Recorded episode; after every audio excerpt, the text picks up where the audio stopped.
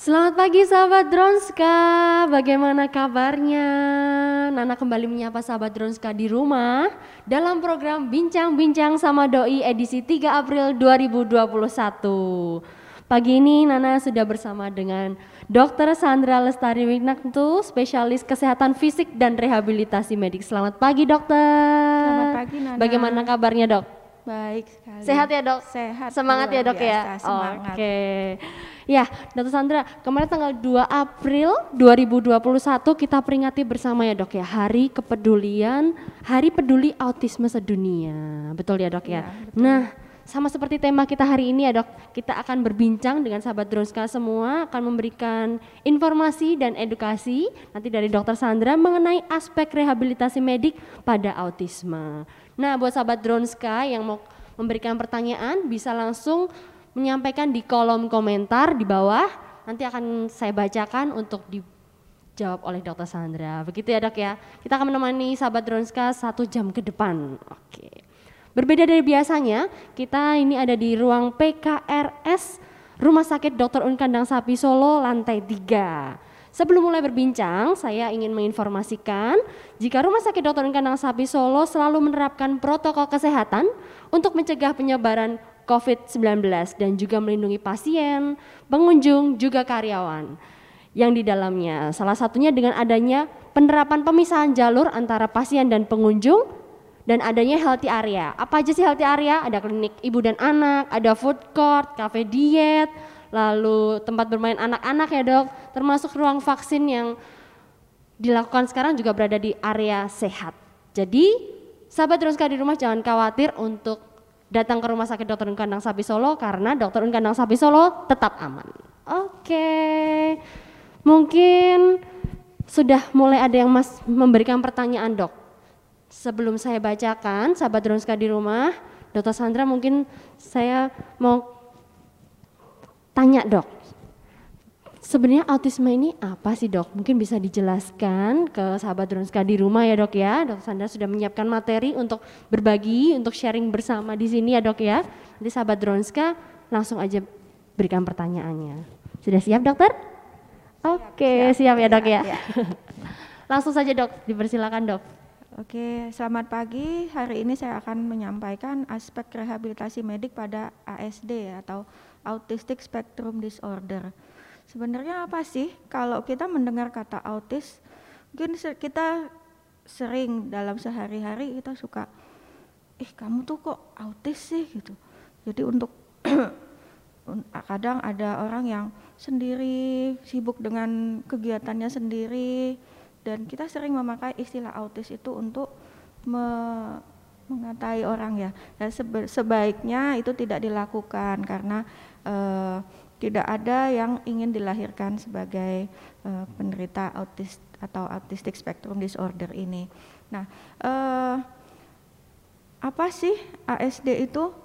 Eh, sebenarnya bukan merupakan suatu ke- kegangguan tunggal, jadi bukan kondisi tunggal, tapi merupakan suatu spektrum. Eh, biasanya kalau kalau kita lihat gambar ini ya, di sini kelihatan ada seorang anak yang berada di dalam yang ber- yang duduk sendirian di ruangan tersendiri dan seperti tidak nyambung dengan keadaan sekitar. Jadi dia seperti hidup dalam dunianya sendiri. Mungkin secara secara awam pengertiannya seperti itu ya. Jadi eh, anak-anak pada pada anak-anak dengan ASD ini eh, mereka mengalami eh, gangguan-gangguan yang bervariasi jadi tidak sama setiap anaknya sehingga dise- makanya disebut sebagai suatu spektrum Nah, eh, penyebabnya apa? Sebenarnya eh, ada dikatakan ada bagian-bagian tertentu dari otak yang berperan dalam terjadinya autis ini. Jadi ASD ini merupakan suatu gangguan neurodevelopmental atau perkembangan saraf dan eh, perilaku yang bisa terjadi gangguan eh, mengalami gangguan komunikasi verbal non, ataupun nonverbal, kemudian ada gangguan eh, dalam hal interaksi sosial dan perilaku dan hal-hal uh, ini bisa berpengaruh terhadap performance di sekolah maupun di pekerjaan. Jadi mungkin tidak semua autis ini terlihat ya. Jadi kadang uh, anaknya kelihatannya normal, cuma kelihatannya kok aneh ya, ada sesuatu yang aneh. Uh, ya itu tadi karena uh, merupakan suatu spektrum, jadi tergantung anak itu berada di spektrumnya yang mana, bisa ringan, bisa bisa yang bisa juga yang berat. Uh, angka kejadiannya dari data yang terakhir dikatakan satu dari 60 anak mungkin mengalami autisme dan laki-laki lima kali, lima kali lebih banyak dari perempuan. Jadi spektrum ini bervariatif, gejalanya bervariatif dari satu anak ke anak yang lain, dari individu yang satu dengan individu yang lain. E, bervariasi dalam arti karakteristiknya beda, kemampuannya beda, skillnya beda. Jadi tergantung mereka berada di spektrum yang mana uh, dan bagaimana mereka dapat berfungsi uh, dalam kehidupan. Jadi kalau lihat bagan ini, uh, autis tidak merupakan suatu kelainan tunggal. Jadi tidak merupakan gangguan tunggal.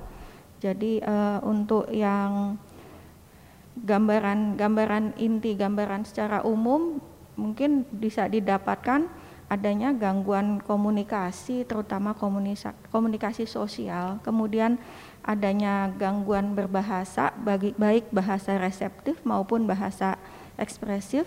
Kemudian ada gangguan perilaku dan biasanya e, misalnya e, apa perilaku yang dilakukan berulang-ulang atau tidak bertujuan. Selain itu pada ASD juga sering didapatkan gangguan-gangguan lainnya yang menyertai. Bisa disertai dengan hiperaktivitas, kemudian adanya gangguan atensi, adanya uh, kecemasan, adanya gangguan mood atau uh, gangguan kontrol emosi, juga bisa didapatkan gangguan pola tidur. Jadi anaknya mungkin uh, tidurnya di jam-jam yang nggak biasa. Jadi pada waktu harusnya tidur dia malah lagi seger-segernya seperti itu. Oh, okay. uh, kemudian juga bisa disertai adanya gangguan uh, intelektual jadi uh, pada anak autis bisa bisa bervariasi dari uh, kemampuan intelektual yang rendah rata-rata tinggi bahkan ada juga di atas rata-rata jadi atau yang disebut dengan gifted. Kemudian untuk perilaku yang irritable jadi uh, anak bisa tantrum jadi jika keinginannya tidak dipenuhi uh, bisa mengamuk, menyakiti diri atau bersikap, bersikap agresif ya uh, atau bisa menyakiti diri sendiri atau menyakiti orang lain. Uh, selain itu juga bisa ada juga gejala fisik yang bisa berhubungan dengan ASD ini. Jadi pada beberapa kasus bisa didapatkan gangguan pada saluran cerna, uh, disfungsi sistem imun atau bisa juga berkaitan dengan uh, gangguan pemrosesan sensori di, di mana anak menjadi lebih sensitif atau malah tidak sensitif terhadap input-input sensoris. Jadi misalnya eh, anak lebih sensitif terhadap bunyi, terhadap sentuhan, terhadap cahaya, atau anak yang gerak terus muter terus beda-beda berarti ya, beda-beda ya. ya. Okay. Uh, eh, kemudian uh, mungkin dengan ada berkaitan dengan gangguan uh, saluran cerna ini memang ada teori tentang gut brain axis. Jadi katanya ada hubungan antara sistem pencernaan kita dengan uh, sistem-sistem lainnya. Makanya mungkin kalau uh, apa ada teori-teori yang mungkin mengatur diet untuk anak-anak autis dan sebagainya. Eh, untuk untuk ini mungkin lebih jelas jika dijelaskan oleh dokter anak ya. Dokter anak ya dok ya, oke. Kemudian, nah ini ASD tadi bervariasi ya. uh, untuk tingkat intelektualnya, mulai dari yang rendah sampai yang di atas rata-rata atau gifted. Jadi anak-anak autis itu mungkin malah ada yang uh, eh, IQ-nya tinggi, tinggi ya, dia dok, punya ya? kemampuan tertentu oh, okay. yang yang luar biasa yang kalau dikembangkan secara tepat bisa menjadi bakat yang luar biasa bakat ya yang dok luar ya biasa okay, okay. ya sering jadi uh, sering dikaitkan dengan kondisi ADHD kemudian uh, adanya gangguan perkembangan, gangguan depresi, ada gangguan pemusatan perhatian, adanya kesulitan belajar spesifik pada anak-anak yang sudah memasuki usia sekolah dan sering kali juga bisa uh, terjadi ansietas pada anak mungkin uh, kadang kita sulit mengenali cuma ternyata anaknya itu mengalami ansietas, kecemasan sebenarnya dalam lingkungannya.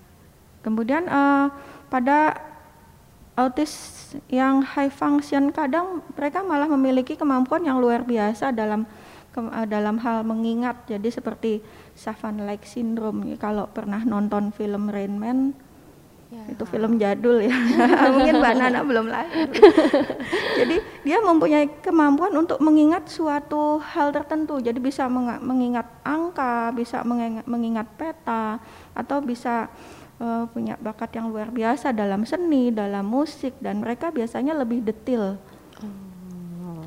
Nah, gangguan sensori tadi sudah dijelaskan, mereka sering kali merasa tidak nyaman dengan sentuhan atau malah semua disentuh.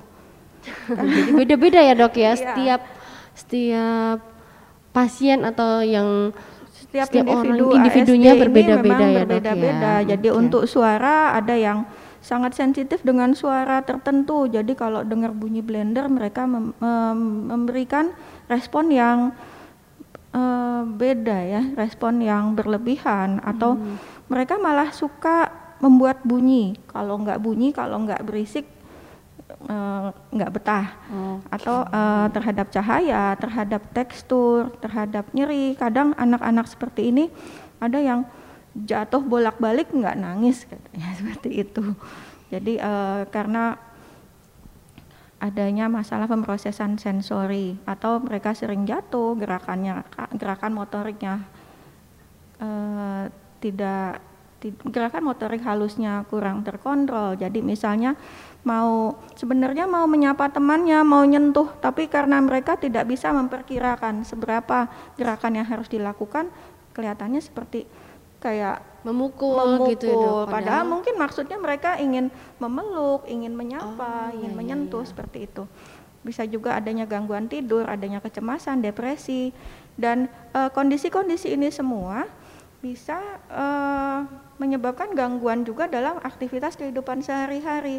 Mereka ada kesulitan dalam melakukan bina diri dalam melakukan perawatan uh, perawatan diri ya. Jadi misalnya dalam kegiatan makan, kegiatan mandi, sikat gigi, ber, e, berhubungan dengan ke kamar mandi seperti itu.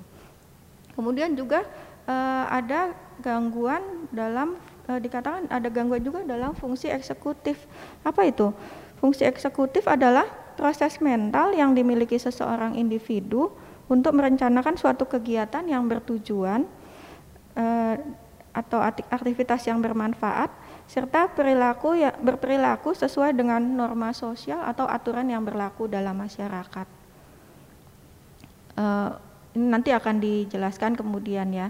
Jadi uh, memang merupakan suatu spektrum mulai dari yang ringan sampai berat. Jika yang ringan mungkin IQ-nya bagus dia uh, sesuai rata-rata atau malah di atas rata-rata dengan kemampuan komunikasi dan kemampuan komunikasi sosial yang baik sehingga mereka juga dapat uh, terlibat dalam masyarakat. Kemudian untuk spektrum yang berat, mereka biasanya memiliki IQ di bawah rata-rata, memiliki masalah dalam berbahasa. Uh, jadi uh, mungkin dibawa oleh orang tuanya dengan keterlambatan bicara. Jadi anak sudah usia uh, lima tahun kok belum bisa bicara sama sekali. Kemudian juga uh, adanya gangguan perkembangan mental sampai terjadinya perilaku maladaptif. Jadi uh, untuk ASD terutama dalam tiga domain ini yang terganggu yaitu interaksi sosial atau sosio-emosional, gangguan komunikasi, dan gangguan perilaku. Kemudian uh, interaksi sosial, dalam interaksi sosial misalnya bisa kita lihat anak individu dengan ASD sering kali menghindari kontak mata. Jadi kalau bicara tidak fokus dengan uh, lawan dengan lawan ya, bicara, ya, hmm. tidak mau menatap. Kemudian uh, ada kesulitan untuk mengenali ekspresi wajah. Jadi untuk ekspresinya sendiri juga mungkin datar ya. Jadi misalnya uh, untuk sesuatu yang harusnya ekspresinya sedih dia malah ketawa. Dan dia juga uh, sulit untuk mengenali perasaan atau ekspresi orang lain. Jadi uh, mereka ada kesulitan untuk mengenali apakah orang lawan bicaranya itu merasa tidak nyaman dengan apa yang dia lakukan, dengan apa yang dia bicarakan, atau e, mereka juga sering adanya gangguan pada kontrol postur tubuh. Jadi sering kalau dilihat tidak bisa diam, tidak bisa duduk diam, selalu bergerak, kemudian e, adanya juga respon emosi yang tidak sesuai Kemudian kesulitan melak, e, melakukan give and take. Jadi kalau dalam sehari-hari kita bisa berinteraksi e, antara dua individu atau lebih, mereka merasa mereka juga terjadi kesulitan seperti itu. Juga terdapat minat atau ketertarikan yang sempit. Jadi misalnya e, ada yang hanya tertarik sama lift. Jadi kalau nemu lift itu diamati, dimain uh, happy main, gitu ya bolak, dok ya happy sekali jadi oh, bisa bolak-balik pengen naik, naik lift, lift seperti oh. itu atau uh, mereka bisa menghafal semua merek mobil merek mobil apa saja kalau ditanya dia tahu tapi dalam hal-hal lain mereka tidak tidak uh, tidak tertarik jadi tidak tahu seperti itu atau um, misalnya untuk anak-anak yang masih lebih muda bisa ditandai dengan um, kalau anak kecil kan sering ya ciluk mbak ya. seperti itu. Nah anak-anak yang dengan ciri-ciri out ASD mungkin mereka tidak bisa memberikan respon yang tepat jika diajak bermain seperti itu. Oh begitu, ciri-cirinya yang in, ini ya dok ya, tapi ya. tidak semua juga ya dok ya, atau hal itu bisa ditandai dengan ciri khas itu ya? Iya, ini ini memang beda-beda ya tiap anak ya. Ini dalam hal interaksi sosial. Okay. Kemudian untuk yang kedua e, mengenai komunikasi, mereka mengalami gangguan dalam berkomunikasi, baik komunikasi verbal maupun nonverbal. Jadi verbal dalam hal bicara, berkata-kata, berbahasa dan untuk nonverbalnya itu bahasa gerak tubuh. Nah, anak-anak seperti ini e, mengalami keterlambatan atau bahkan e, tidak dapat untuk berkomunikasi secara verbal. Jadi sering kali untuk jika dia menginginkan sesuatu, dia tidak bisa mengungkapkan apa yang diinginkan, dia tidak menunjuk, tapi kadang menarik tangan orang tuanya untuk mengambilkan sesuatu yang dia inginkan. Hmm, okay, okay. Uh, mereka juga tidak, mereka juga kesulitan untuk uh, berkomunika, uh, berkomunikasi atau bicara secara gantian. Kadang kalau ditanya dia nggak jawab. Seperti jadi seperti kayaknya nggak gagas gitu ya. Hmm. Atau kalau ditanya atau diberikan suatu perintah, mereka tidak melakukan itu. Mereka tetap uh, terfokus dengan kegiatannya mereka juga sering mengulang atau ekolalia. Jadi kalau misalnya ditanya, kamu sudah makan atau belum? Ya, maka dia akan mengulangi sudah makan belum. Jadi bukannya menjawab, menjawab tapi malah mengulang. mengikuti, mengulang. Oh, okay. Atau sering juga mengulang suatu kata tertentu e, tidak dalam konteks yang sesuai. Misalnya bebek, bebek, bebek, bebek, padahal tidak ada juga bebeknya di situ. Okay. ya, ya, ya. Mereka kesulitan untuk memahami uh, bahasa yang lebih advance ya. Jadi mungkin untuk untuk mereka yang bisa dengan pemahaman yang cukup, mungkin mereka bisa memahami kata eh, kata-kata yang nyata. Tapi untuk yang seperti humor atau perumpamaan, peribahasa, mereka juga mengalami kesulitan. Dan mereka sering kali terfokus pada kebutuhannya sendiri. Jadi misalnya eh, diajak main atau diajak, diajak untuk melakukan sesuatu, mereka tetap terfokus pada dirinya sendiri. Mereka tidak bisa memberikan respon yang sesuai dengan orang lain. Dan eh, sering kali mereka mengalami komunikasi sosial. Mungkin kalau dalam sehari-hari kita sering, ih anak itu nggak sopan ya bicara sama orang tua kok seperti bicara sama temannya. Jadi dengan mungkin dengan pemilihan kata-kata yang tidak sesuai dengan konteks atau pemilihan kata-kata yang tidak sesuai dengan situasi dalam situasi sedih mereka memberikan komentar-komentar yang tidak pas untuk situasi itu. Kemudian yang ketiga adalah perilaku. Masalah perilaku ini mungkin digambar bisa kelihatan sering kali anak-anak dengan autis eh, ASD terfokus pada bagian-bagian tertentu terutama yang bergerak.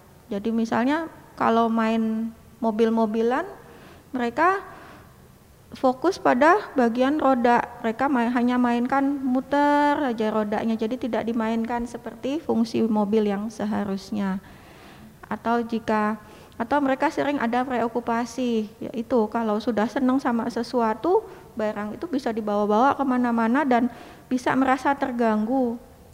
Jika tidak men, tidak me, tidak apa ya tidak mendapatkan atau tidak atau kehilangan barang tersebut.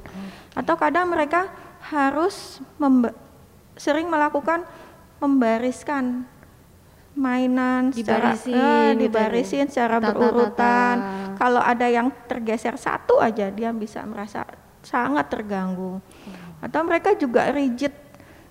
Jadi artinya um, mereka harus rutin.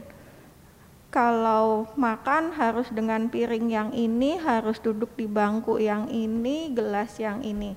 Kalau uh, piringnya misalnya tidak ada, mereka nggak mau makan. Uh. dan jadi merasa terganggu jika kalau tidak, rutinitasnya rutinitasnya tidak seperti biasanya tidak seperti biasa. Atau kalau jam jam 9 harus makan roti ya apa pun situasinya nggak mau tahu pokoknya jam harus 9 ada itu rotinya jam ya dok ya, ya Oke. Okay. Terus uh, ini yang disebut self stimulatory repetitive behavior. Jadi mereka sering melakukan gerakan berulang-ulang atau stereotipik. Misalnya flapping, kayak tepuk-tepuk, tepuk-tepuk tangan atau rocking. Anak ada anak yang uh, goyang, sering goyang, gerak. Nggak bisa diem gitu dok ya? Apa ya?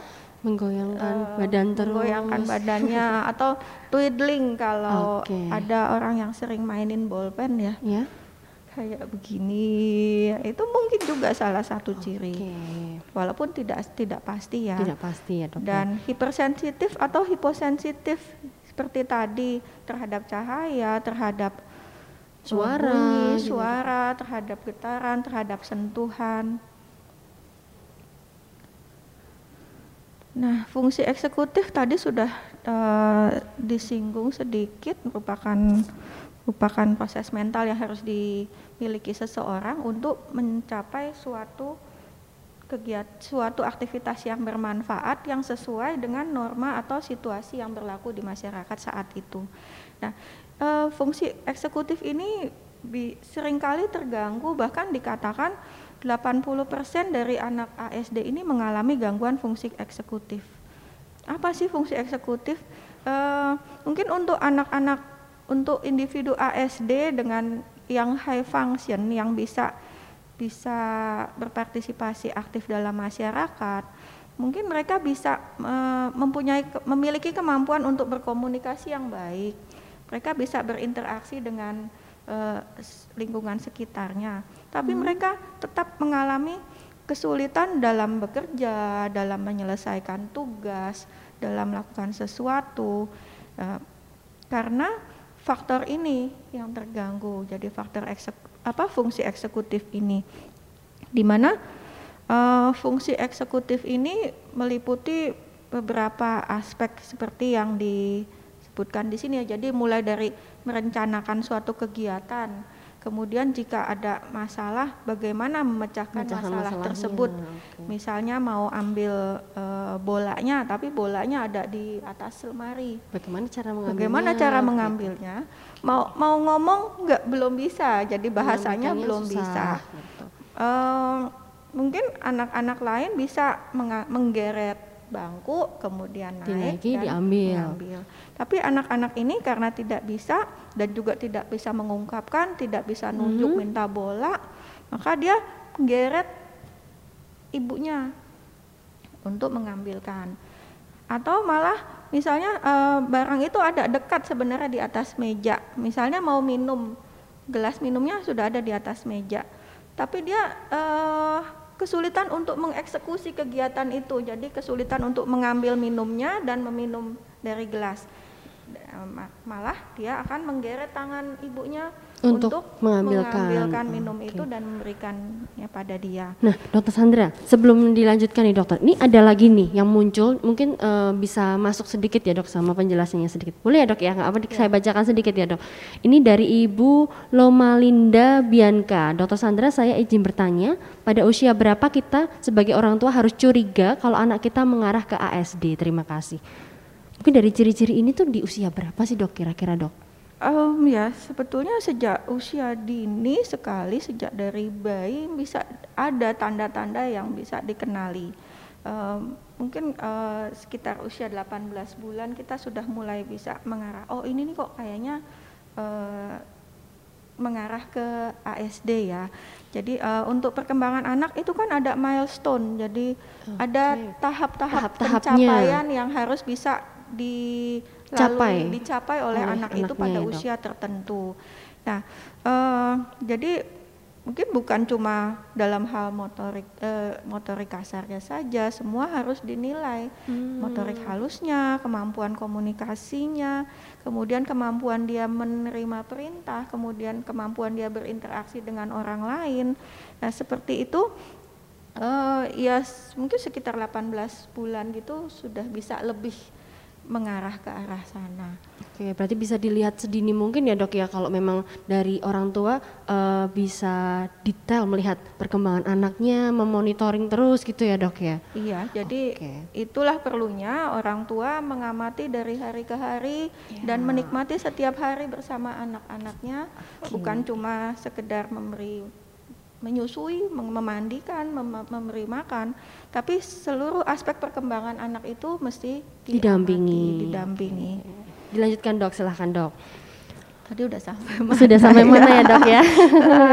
nah, memori kerja ya mungkin ini karena tadi saya ada sedikit gangguan dengan memori kerja, maka apa Oke. yang eh, sedang saya lakukan kemudian eh, terpotong ya Ya, agak lupa. Nah, kira-kira seperti itu. Eh, mungkin kalau dalam sehari-hari anak itu kok lupa kalau bawa bolpen ke sekolah lima, nanti pulang ke rumah tinggal dua. Dua, yang tiga ke mana Yang gitu tidak ya dok ya? ke mana? Atau sering kelupaan membawa buku sering kelupaan menyelesaikan mengerjakan tugas seperti itu.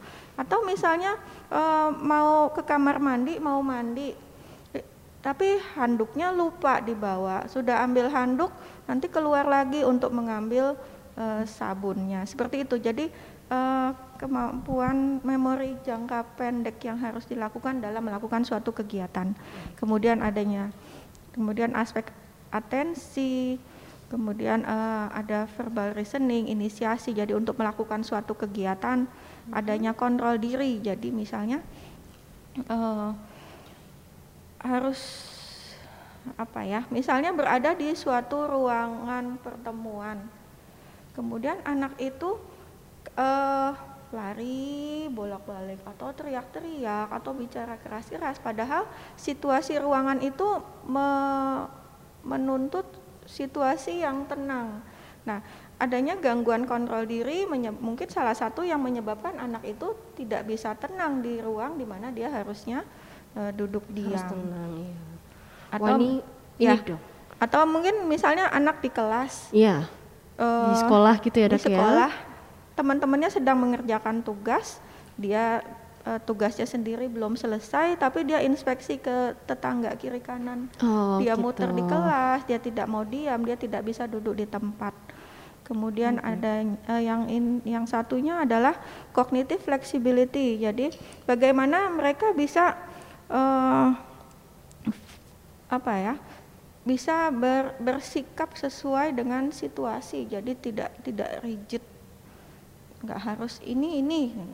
Jadi bisa bisa lebih fleksibel dalam uh, bersikap. Bagaimana orang tua dapat membantu dalam hal kemampuan eksekutif? Nah, mungkin dalam hal-hal yang sederhana Mm-mm. mulai eh, misalnya dalam hal mengajarkan aktivitas perawatan diri.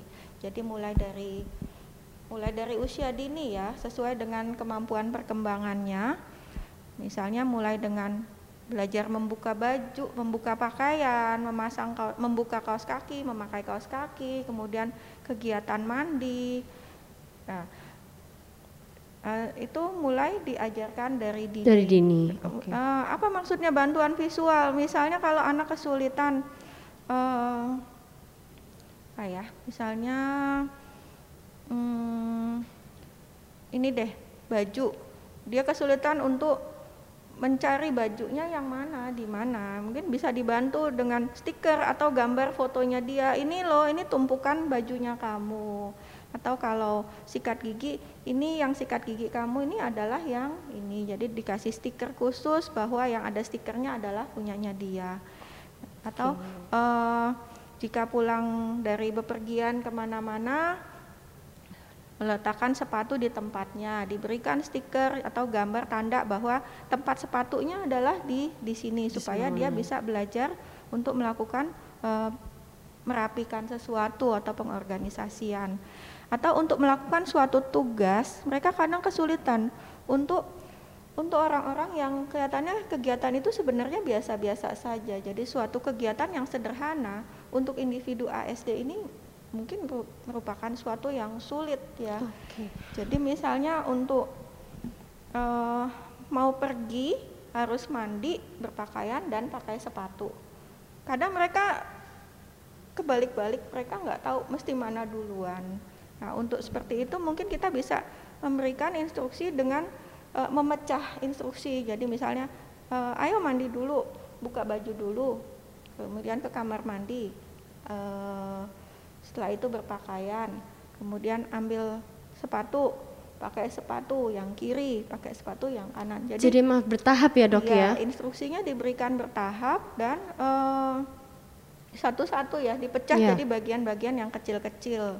Kemudian memberi ruang untuk meletakkan barang-barang ya. Jadi seperti tadi, kalau kita menghendaki mereka mengembalikan eh, barang-barang yang habis dipakai atau misalnya mainan yang habis dipakai main dan kita menginginkan mereka untuk mengembalikan ke tempatnya, kita juga harus memberikan ruangan yang cukup untuk mereka melakukan untuk mereka meletakkan benda-benda tersebut. Jadi kalau eh, tempat yang harus mereka letakkan itu sudah penuh sama barang, mereka juga akan kebingungan, akan kesulitan untuk menempatkannya. Wah. Kemudian juga un- bagaimana orang tua sering kali karena sayang mungkin ya, Iya, karena sayang karena atau sayang. pengennya cepat supaya cepat selesai atau supaya tidak berantakan. Jadi dibantu orang tua Ah, gitu ya dok iya, ya? Padahal ini sebagai salah satu Sebagai salah Cara- satu proses, proses untuk ya. latihan adalah Oke. memberi kesempatan mereka untuk melakukan kegiatan mereka sendiri. Jadi eh, sebaiknya tidak terlalu cepat memberikan bantuan karena mereka menjadi tidak mandiri ya dalam Hmm. melakukan suatu kegiatan. Nah, dok Dan- boleh nggak sih dok ini saya potong lagi nih dok, karena sudah banyak, banyak banget nih dok yang tanya nih dok seputar ini yang dijelaskan dokter Sandra. Sebaiknya proses rehabilitasi medisnya dimulai dari usia berapa dok? Dan apakah bisa di rumah? Ini sebenarnya penjelasan dokter Sandra ini sebagai salah satu contoh eh, prosesnya yang bisa didampingi orang tua di rumah ya dok ya, selain dari bantuan medis yang dari rumah pun orang tua bisa mendampingi dengan salah satunya memberikan eh, ASD ini mandiri ya supaya bisa mandiri itu sebagai salah satu prosesnya ya dok ya Iya, Gimana, itu Dok? memang eh, salah satu yang salah satu target dari intervensi pada ASD ini adalah untuk mencapai kemandirian seoptimal mungkin yang bisa di eh, dicapai oleh si anak. Di usia berapa dok berarti dok? Mulainya kapan? Eh, segera setelah ASD itu terdiagnosis. Ya, walaupun memang eh, dari sejak usia awal sudah kelihatan tanda-tandanya ya se- se- seawal mungkin itu bisa mulai mengarah ke arah eh, untuk penanganannya. Hmm. Kalau ini dok, apakah anak autis bisa diketahui dari orang hamil dok? Belum ya dok? Atau gimana? Atau apa ada ciri-ciri khusus gitu dok? Kalau pada Dalam kehamilan kehamilan. mungkin eh, belum ya, tapi faktor-faktor resikonya mungkin bisa dikenali dan eh, lebih lebih baik, mungkin lebih lebih jelas jika dijelaskan oleh dokter do- eh, anak ya. Jadi ka- karena penanganan autis ini bukan oh, tidak bisa hanya dari satu, Satu- sisi oh, saja. Dilihat dari berbagai sisi Iya, ya jadi dok ya? penanganannya itu harus bersifat multidisiplin eh, dan sedini mungkin. Jadi tidak hanya rehab medik saja, tapi ju- ju- juga membutuhkan pendekatan dari bidang pediatri, dari anak, dari psikolog atau dari eh, psikiater anak, bahkan juga mungkin dari ini ya, dari sisi nutrisinya itu juga itu juga penting untuk diperhatikan. Berarti makanan juga ya dok ya? Dari sisi nutrisi anak yang harus di berarti konsumsi makan makanan yang sehat juga begitu ya dok ya? Iya, Dari jadi semua sisi ya dok semua ya? termasuk sisi nutrisinya juga perlu di- diperhatikan. Oke. Dan itu semua ada di Rumah Sakit Dokter Kandang Sapi loh ya dok ya. Dari dokter rehab medisnya ada, lalu dokter anak, dokter kandungan. Berarti kita harus memang eh, untuk orang tua yang mau eh, mempunyai anak dari kandungan sampai nanti anak berkembang itu harus didampingi, harus dilihat prosesnya dok ya.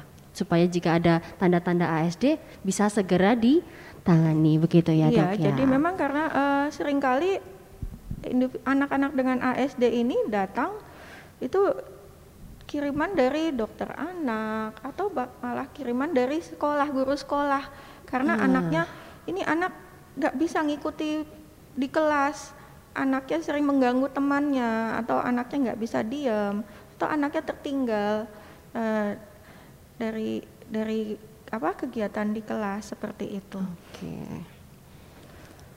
Kemu- Jadi eh, kesimpulannya untuk membantu anak dalam hal kemampuan eksekutif ini memang tidak bisa cepat Harus dan bertahap. butuh butuh banyak waktu dan harus sabar. Sabar ya intinya dok ya. Oke. Masih ada dok? Masih Oke masih ada. satu lagi Satu lagi ya dok ya. Mungkin kita persingkat sedikit ya Iya. dok ya supaya pertanyaan-pertanyaan dari sahabat Drunska bisa terjawab sedikit. Jadi target intervensi untuk ASD ini dalam bidang rehabilitasi medik yang perlu dicapai adalah keterampilan komunikasi, baik komunikasi verbal, nonverbal maupun komunikasi sosialnya. Kemudian eh, keterlibatan dan motivasi. Jadi bagaimana si anak dalam suatu di antara di antara kelompoknya bisa terlibat aktif dan termotivasi untuk eh, melakukan interaksi sosial. Kemudian untuk melatih atensi, jadi ke pemusatan perhatian, kemudian untuk melatih keterampilan sosialnya, melatih kemampuan bermain dan eh, leisure ya. Jadi bermain pun juga kadang mereka juga sulit. Mereka tidak bisa bermain eh, sebagaimana seharusnya bermain. Itu pun juga mungkin perlu perlu juga untuk dilakukan sesuatu. Selain itu juga untuk dari aspek ak- akademik atau fungsi kognitifnya. Kemudian jika ada perilaku yang maladaptif itu juga diperlukan eh, program-program untuk memperbaiki perilakunya. Kemudian untuk keterampilan motorik kadang mereka juga ada gangguan dalam hal motorik kasar dan motorik halus dan eh, fungsi adaptif dalam hal perawatan diri. Jadi seperti tadi untuk kemandirian dalam melakukan aktivitas sehari-hari. Sehari-hari. Oke. Nah, semuanya ini harus dilakukan secara konsisten dan rutin. Rutin.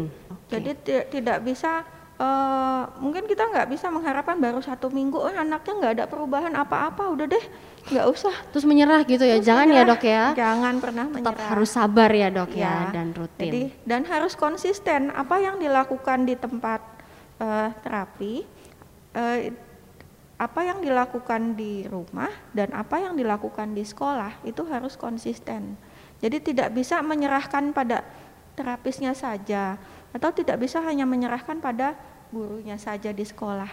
Di rumah pun e, orang tua tetap harus membimbing anaknya.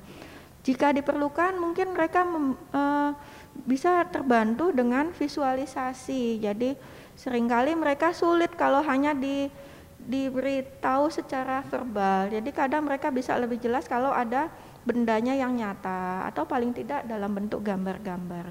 Dan peraturan-peraturan yang dibuat itu harus konsisten dan jelas. Jadi kalau mau memberikan batasan-batasan untuk anak-anak ASD itu harus jelas dan konsisten. Jadi misalnya uh, si anak nggak boleh pakai HP ya karena uh, pemaka, uh, screen time atau pemakaian HP atau gadget yang berlebihan berlebihan itu juga bisa mempengaruhi anak-anak seperti ini. Nah jika anaknya nggak boleh main HP tapi si ibu main HP main HP terus bagaimana uh, oh. bagaimana bisa me, membuat si anak terlepas dari HP karena dia lihat ah ibu juga pakai terus kok seperti ah, itu. Oke oke dok. Jadi memberikan contoh ya dok ya. Oke. Oke jadi untuk mungkin untuk di masa ke depannya ya jadi setelah uh, kondisi ini mungkin bisa berlanjut ya dalam berbagai spek uh, jadi tergantung spektrum di mana anak itu berada, berada dalam spektrum yang mana mungkin mm -hmm. mereka bisa uh, terjun juga ke masyarakat tapi sering kali uh, ada potensi ada masalah-masalah yang berpotensi terjadi pada si anak jadi hmm. misalnya mereka sering menjadi target bullying Nah, jadi tuh jangan ya dok ya. ya. Jadi sebaiknya jangan jangan sampai terjadi seperti itu karena anak-anak seperti ini walaupun mungkin mereka bisa sekolah, bisa komunikasi, bisa punya teman, tapi kadang uh, teman-temannya suka ih dia tuh aneh deh seperti itu. Ya, jadi dan jadi sering di, dikerjain kalau di sekolah. Kemudian uh, kadang juga mereka tidak siap sebagai tenaga kerja Mungkin karena uh, tadi yang gangguan fungsi eksekusinya tadi itu ya. Sehingga karena tidak siap sebagai tenaga kerja, mereka uh, sering kali mendapat posisi-posisi pekerjaan yang tidak terlalu tidak favorit, tidak terlalu diminati. Seringkali mereka tidak dihargai hasil okay. kerjanya sehingga hanya dibayar dengan upah yang rendah. Kemudian uh, sampai pada dampak kehidupan berkeluarga pun juga bisa uh, mempengaruhi juga ya dok ya? mempengaruhi ya. juga jadi itu sebabnya sedini mungkin diketahui sebaiknya memang ditangani sejak dini sejak secara dini. terpadu Ter oke okay, baik nah, nah apa ini dok ini adalah gambar yang dibuat oleh uh, individu dengan ASD jadi kalau wow. dilihat gambarnya begitu detail jadi mereka uh, bisa bahkan mempunyai kemampuan yang luar biasa dalam satu bidang tertentu yang diminati yang diminati okay. ya mungkin mereka dan kalau dilihat gambarnya ini bisa detail sekali iya. kalau kita aja nggak bisa ya iya. gambar sedetail ini itu ya. kita hitung juga bingung ya dok ya Oke, okay, Dokter Sandra, itu tadi kan ini kan salah satu karya dari ASD ya dok ya. Ya. Betul ya. Nah ini kalau ini ada pertanyaan yang mungkin menjadi pertanyaan kita semua. Ini ada ada dua orang nih dok, mungkin bisa dijawab singkat dok. Uh, sama satu lagi pertanyaan dari saya nanti sebagai penutup ya dok ya. Uh, untuk dari saya bacakan dulu dari Aloysia Nur dan Ronarista. Apakah autis sendiri ini bisa sembuh dan kembali normal? Nah itu yang menjadi pertanyaan sahabat drone nih dok. Mungkin bisa dijawab singkat dok, nanti karena waktu kita terbatas, wah tadi penjelasannya sudah menjawab sebenarnya, menjawab semua pertanyaan dari sahabat Dronska. Jadi ini mungkin pertanyaan yang menjadi apakah gongnya ya, ditanyakan apakah, bisa, bisa sembuh, sembuh, atau normal? bisa sekolah gitu berarti ya bisa dok ya sekolah, oke. Eh, kalau untuk bisa normal, mungkin normal dalam hal mereka bisa berperan, bisa berpartisipasi dalam masyarakat ya. Iya. Jadi tergantung dengan eh, tergantung mereka berada kembali lagi ke tadi, ber- tergantung mereka berada di spektrum, Spektrum yang yang mana. mana, kemudian eh, bagaimana mereka mendapatkan penanganan dan pengarahannya seperti apa sehingga mereka bisa eh, berpartisipasi dengan cukup baik Mhm. secara eh, bisa me- bisa memiliki interaksi sosial yang lebih baik, bisa berkomunikasi dengan baik dan bisa eh, bisa terla- lebih terlatih fungsi eksekutif fungsi eksekutifnya sehingga mereka bisa eh, berfungsi normal mungkin dalam tanda kutip dalam masyarakat. Kemudian tadi satu lagi apa ya? Satu lagi pertanyaan penutup dari saya belum saya sebutkan dok. Nah, pesan dokter Sandra untuk keluarga yang mendampingi atau memiliki sanak saudara yang mengidam ASD ini dok. Gimana mengidam autisme?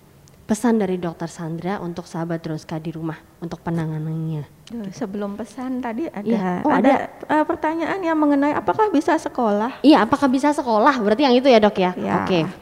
Berarti Jadi- pertanyaan saya disimpan dulu dok. Nanti. apakah bisa sekolah? Ini dulu berarti dijawab dok. Oke, eh, pesan saya eh, sebetulnya ini saya hanya menyampaikan dari asosiasi eh, autisme. Eh, mungkin suara hati mereka encourage me, support me, never under, underestimate my mind. I will reach milestone in my own way and my own time. Jadi eh, jangan apa ya, eh, dukung saya, jangan merendahkan eh, pikiran eh, buah pikiran saya. Saya akan mencapai tahapan-tahapan perkembangan saya ini dalam cara saya dan dalam waktu saya sendiri seperti itu.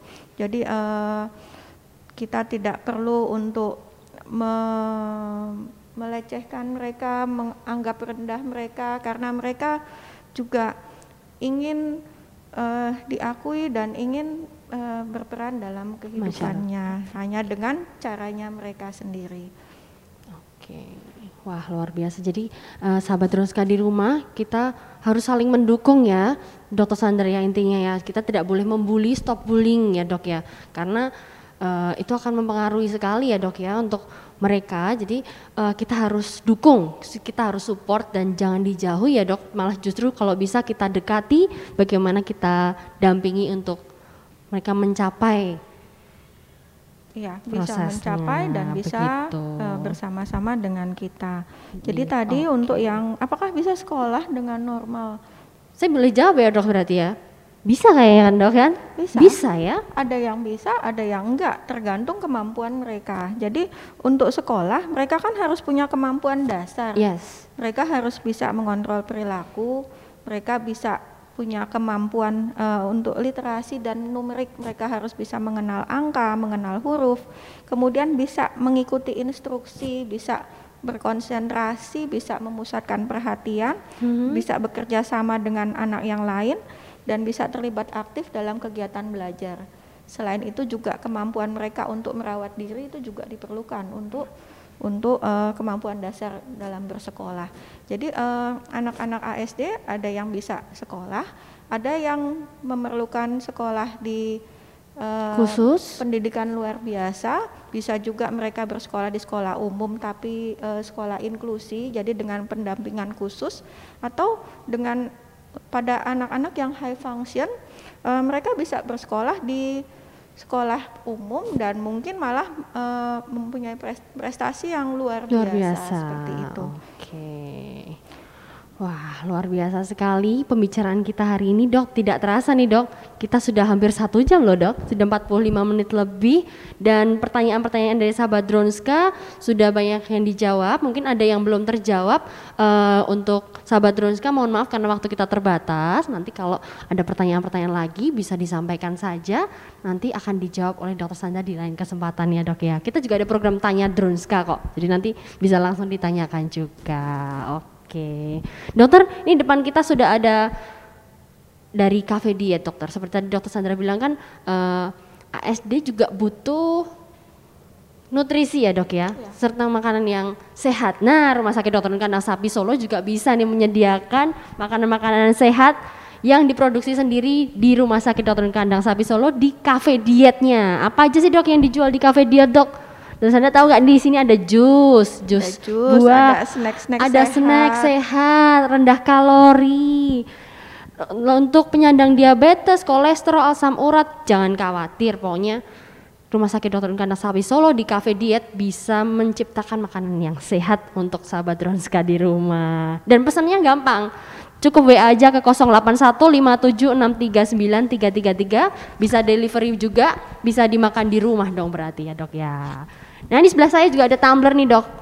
Ini tumbler rumah sakit nih, Dok. Nah, ini dan yang punya, untuk sahabat Droska yang punya di rumah, setiap tanggal 3 kita ada promo 30% untuk jus. Wah, asik kan dok?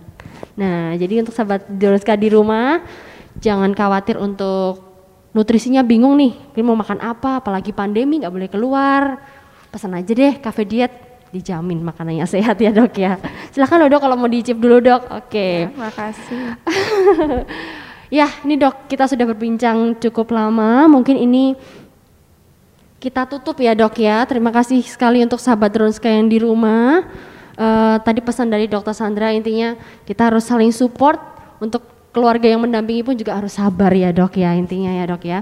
Untuk sahabat Dronska di rumah untuk pemenang dari acara bincang-bincang doi hari ini nanti akan diumumkan besok pagi di Instagram rumah sakit. Jadi stay tune ya, tetap cek nanti yang menang dapat hadiah menarik giveaway dok. Oke. Ya, saya Nana, terima kasih untuk sahabat Dronska yang sudah ikut dari awal ya dok sampai akhir ini. Dan jangan lupa untuk ikuti acara bincang-bincang sama doi di minggu depan karena kita setiap Sabtu selalu ada bincang-bincang sama doi. Tetap jaga kesehatan dengan makanan yang bergizi. Jangan lupa untuk selalu mencuci tangan dengan sabun, jaga jarak fisik dengan orang lain, pakai masker dengan benar, yaitu menutup hidung dan mulut kami selalu berupaya untuk menjaga kesehatan dan kenyamanan sahabat Dronska di rumah di masa pandemi dengan adanya healthy area, layanan catering, konsultasi online, telemedicine, dan LAO, pengantaran obat sampai di rumah. Selamat melanjutkan aktivitas, jangan lupa untuk jaga kebersihan dan kesehatan dan tetap di rumah aja ya dok ya. Kita berdoa supaya wabah ini segera berakhir ya dok ya. Amin. Oke, saya Nana dan Dokter Sandra. Kami undur diri. Sampai jumpa di bincang-bincang doi selanjutnya.